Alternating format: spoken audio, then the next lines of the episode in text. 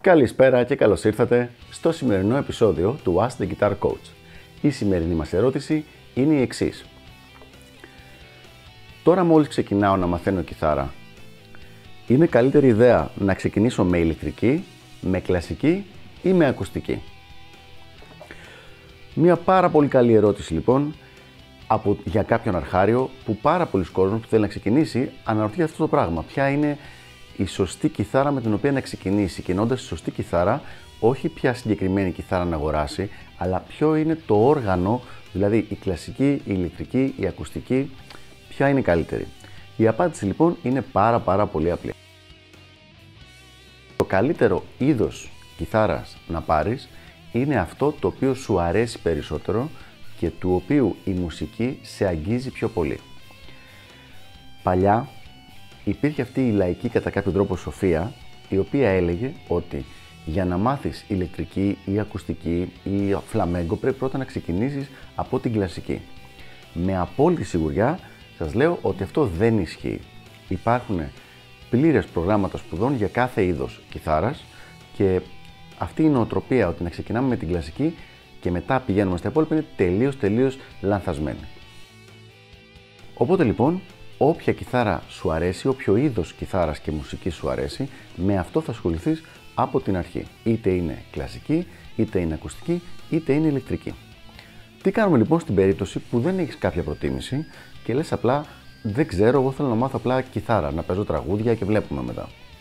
Σε αυτή την περίπτωση να ξεκινήσεις, κατά την άποψή μου, με ακουστική.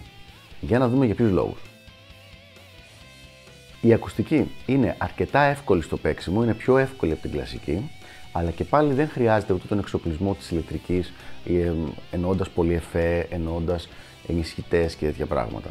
Είναι δηλαδή και από δείκτη δυσκολίας και, από, και ο ήχος κάπου ανάμεσα στην κλασική και στην ηλεκτρική.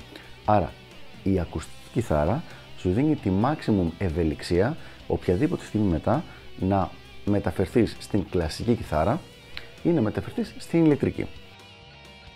Ο επόμενος λόγος είναι ότι με την ακουστική κιθάρα μπορείς να παίξεις πάρα πολλά τραγούδια, τα τραγούδια της παρέας που λέμε.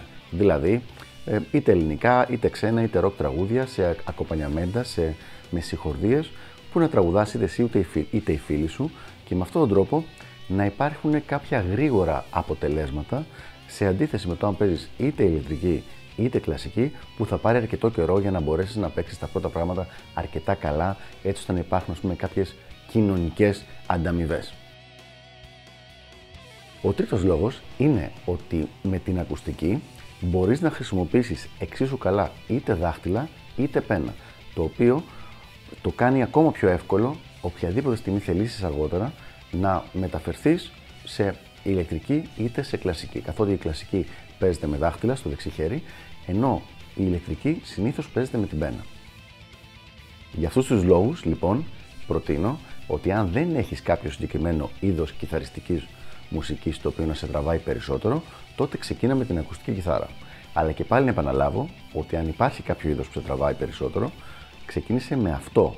Δεν υπάρχει λόγος να ξεκινήσεις με κάποιο από τα άλλα για να σου ανοίξει ο δρόμος για αυτό που τελικά θέλεις. Αυτά λοιπόν από μένα, ελπίζω να βοήθησα και τα λέμε στο επόμενο επεισόδιο του Ask the Guitar Coach. Γεια χαρά!